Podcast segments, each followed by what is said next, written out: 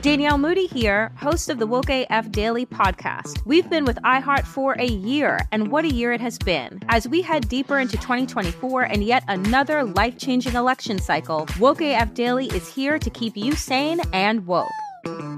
Make Woke AF Daily your podcast destination for 2024 election news and analysis. Listen to Woke AF Daily Season 5 on the iHeartRadio app, Apple Podcasts, or wherever you get your podcasts.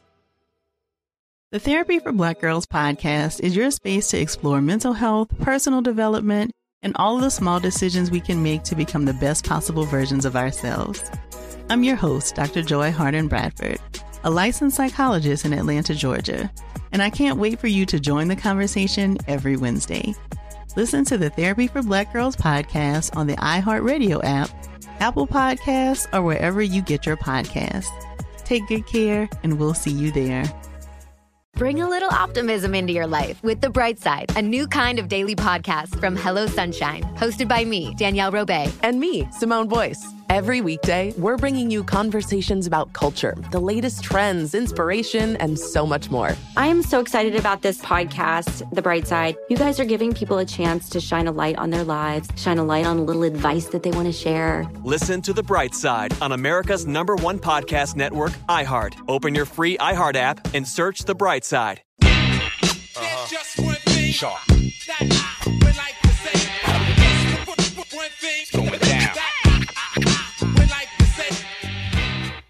This is the Black Information Network Daily Podcast, and I am your host, Ramses Ja.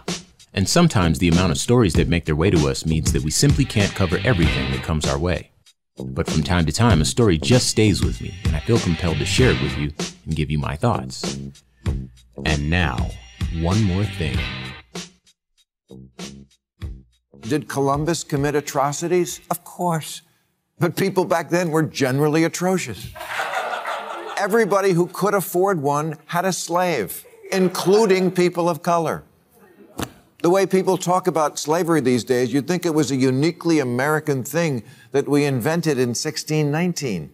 But slavery throughout history has been the rule, not the exception.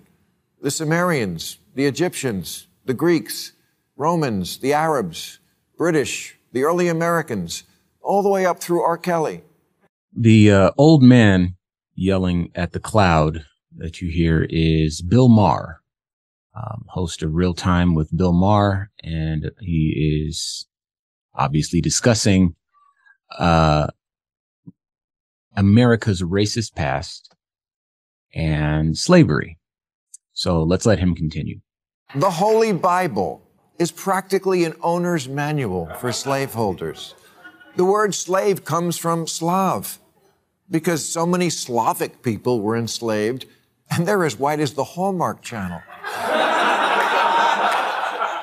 Who do you think gathered the slaves from the interior of Africa to sell to slave traders? Africans, who also kept their own slaves. Okay, so as soon as I heard this, I knew I was going to want to talk about it. But I wanted to give this one a little bit of time to breathe. Um, obviously, Real Time with Bill Maher is a huge platform. Um, he reckons himself a leftist liberal, and he, you know, without the proper framework, um, makes good points in the minds of his listeners and his viewers. Um, and the ripple effect of that is that other people on the left and the right take this uh, account of American history, which lacks a whole lot of nuance and makes it central to their conversations surrounding things like reparations, uh, systemic uh, inequalities, um, white supremacy, etc. Um, and people on the right, especially, oh, they love this. And I, I, I can't figure out how someone who claims to be left, uh, left wing liberal, uh, a person with a, with a platform like this, with writers and staff, and I'm sure, uh, you know, there are people of color that work with him. if I had to guess, how he could get this so, I don't want to call it wrong, but incomplete. Um, and, and then firmly plant his, his flag in that, in that at hill. It, it feels very strange, but here we are with another battle to front. I'm not the first person to have this conversation. He's not the first person to take that um, opinion. I'm sure he's not even the first person on the left to take that opinion. Um, this is obviously a decades long conversation um, about, you know, really what happened and what it means. And so, um, once I saw what the fallout was going to be, I knew sort of how to approach this. And, um, you know, we'll, we'll go through it one by one. How about that? Now it's important to bear in mind there's a much bigger conversation there, but that's just what we decided to use for this episode uh, of Black Information Network Daily Podcasts. One more thing. So let's start at the beginning.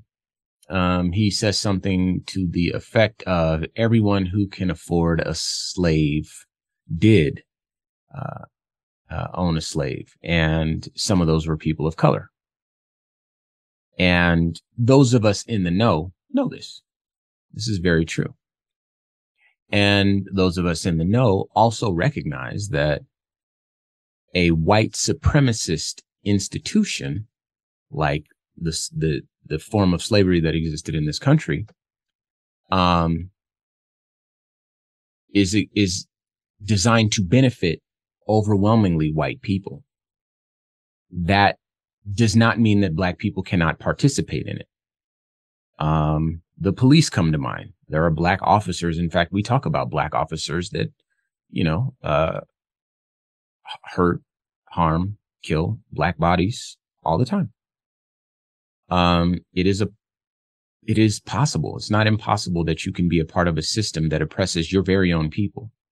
Um, the thing is, does it disproportionately benefit one group of people while disproportionately and adversely affecting an, uh, affect another group of people. And this is where we start to look at things like systemic oppression. And if that, if the group of people happen to be white that are benefiting largely from a system, um, you have the makings of what could be considered a white supremacist institution. I'm not trying to say everything that benefits white people is white supremacist, but in this country, most things that do benefit white folks disproportionately have their roots somewhere uh, in white supremacy. Absolutely. Um, so I'll move on. Uh, he goes on to discuss basically that slavery has existed around the world. And again, this is something that we know. Um, slavery was not new when it came to the United States, but for people that live in the United States, this sort of thing is harmful because it almost lessens the responsibility of the United States in terms of what is owed, if you will, to black people in terms of acknowledgement, in terms of reparations, in terms of, um, remedying the systemic issues that continue to plague uh, black and brown communities to this day, uh, black communities in particular. But, you know, by extension, our uh, other melanated brothers and sisters are affected by these things as well. White supremacy, as the name implies, benefits white people, um, often at the expense of everyone else. Um, and when there is an exception, oftentimes that exception is our Asian uh, American and Pacific Islander brothers and sisters. Sometimes. But yes, slavery has existed around the world. Um, but the slavery that existed around the world was not the same slavery that existed in this country. Slaves could be bought and sold um, you know, just depending on wh- where in history and where around the world you want to look. You know, um, slaves were bought and sold. People were captured, and you know, it's like, well, death or you become a slave. You know, this sort of thing. We, we're well aware of this. Um, but to take a group of people, um, and, and, and it's, and it's going to take all of these things because you can find examples of one or two of these things in different, you know, pockets of history, but to take all these things together, to take a group of people from their homeland to erase their identity, um, to choose them based on a physical characteristic, namely their skin, um, to subjugate a whole class of people to doing your manual labor, um, to beat and to terrorize and to um, break the human will, the human spirit. Those those of you that are familiar with the Willie Lynch letter will know what what I'm getting at here. And to do so in a way that will ensure future generations remain broken. Again, for those that know the Willie Lynch letter, um, you will know exactly what I'm talking about. If you don't, I implore you to to check out the How to Make a Slave by Willie Lynch. Um, to have these people become the subjects of medical experiments, to pit these people against one another, old versus young, light versus dark, to, um, uh, again, to brutalize these people in, in a systemic way for centuries is something that is unique to this country. Now, again, slavery has existed around the world. A lot of people point to Egyptians and the pyramids. The pyramids were not built by slaves. They were built by workers. They were compensated for their time. And those people thought that they were doing work for their God and they were happy to do the work and again compensated. Um, but again, kidnapping a group of people, all this is a very different thing. Um, and to know that, you know, the, the, the, the, the sons and the daughters were raised in reversed roles. You know, when, when you look at the black family, you know, you, you don't want to mess with the black mama, right? Well, that, that's a remnant of slavery the women had to be strong because the men were torn apart by horses and tarred and feathered and beaten to within an inch of their life because in Africa, the man would have been the protector of the family. And since the man can't protect the family, the woman needs to protect the children. And, and the way that the woman protects the children is raise the son to be submissive, raise the daughter to do the negotiating with the masters. You are the person that's going to have to lead this house one day.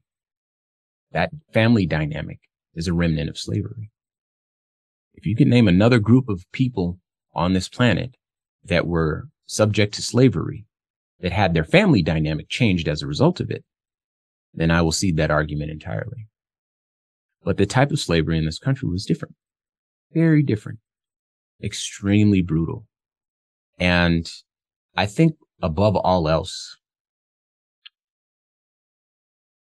it needs to be said that the slaves in this country in this country's history were not considered human.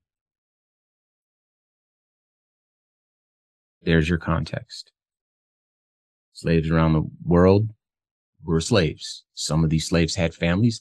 Some of these slaves married into the families that owned them, became part of the family, perpetuated the culture. You know, it wasn't a distinct subgroup. You know, this, these are things that make this type of slavery different.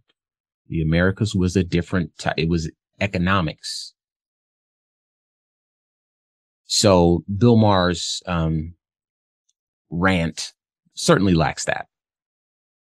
And the, uh, and as a result, when, when the people, especially the older white men who really want this to be true, when they hear it, they are able to further separate themselves from the legacy of slavery, from the responsibility, if you will, to acknowledge the, the harm that slavery had and continues to have on black people in this country.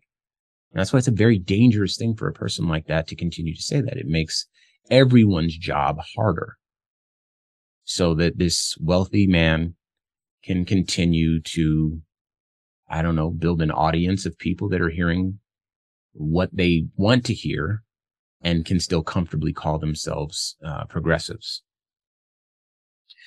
Um, you know, he goes on, he talks about the word slave coming from Slavic people, white people.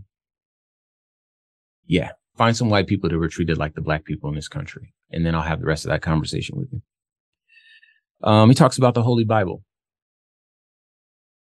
um, being an owner's manual for slaves. Again, we know slavery has existed throughout history. Um, I'm not the sort of person that will attack the Bible. You know, my father was a minister, uh, Greater Grace Memorial Church of God in Christ. and, uh, his father was a minister and his father was a minister too. I come from a long line of people that read from that book. But I also recognize that that book was used as a weapon against white people to get them to commit atrocities against black people. And the white people that were committing the atrocities also used the books, uh, the, the Bibles and put the Bibles in our hands in this country, put the Bibles all over Africa.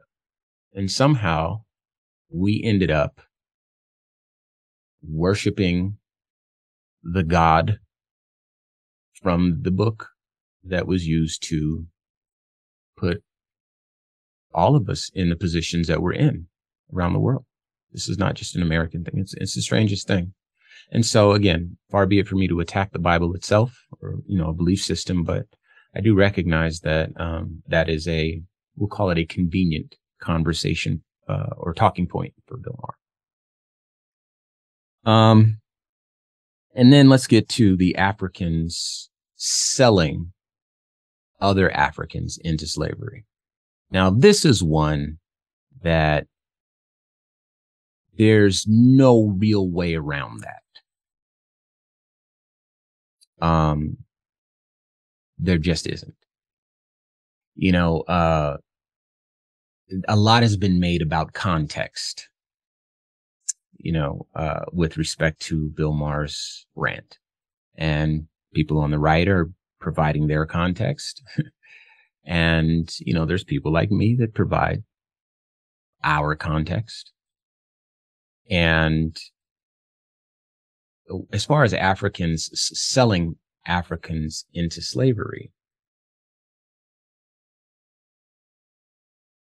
their crime was selling people, right? Selling their own countrymen to uh, foreigners to be shipped off to who knows where, right? That was their crime, which is certainly not something to be proud of. But when I had to study this, when I was in college, um, what I found was that the Africans selling the slaves to the Europeans and the Americans and the, you know, the Portuguese and so forth uh, were unaware of what awaited these people.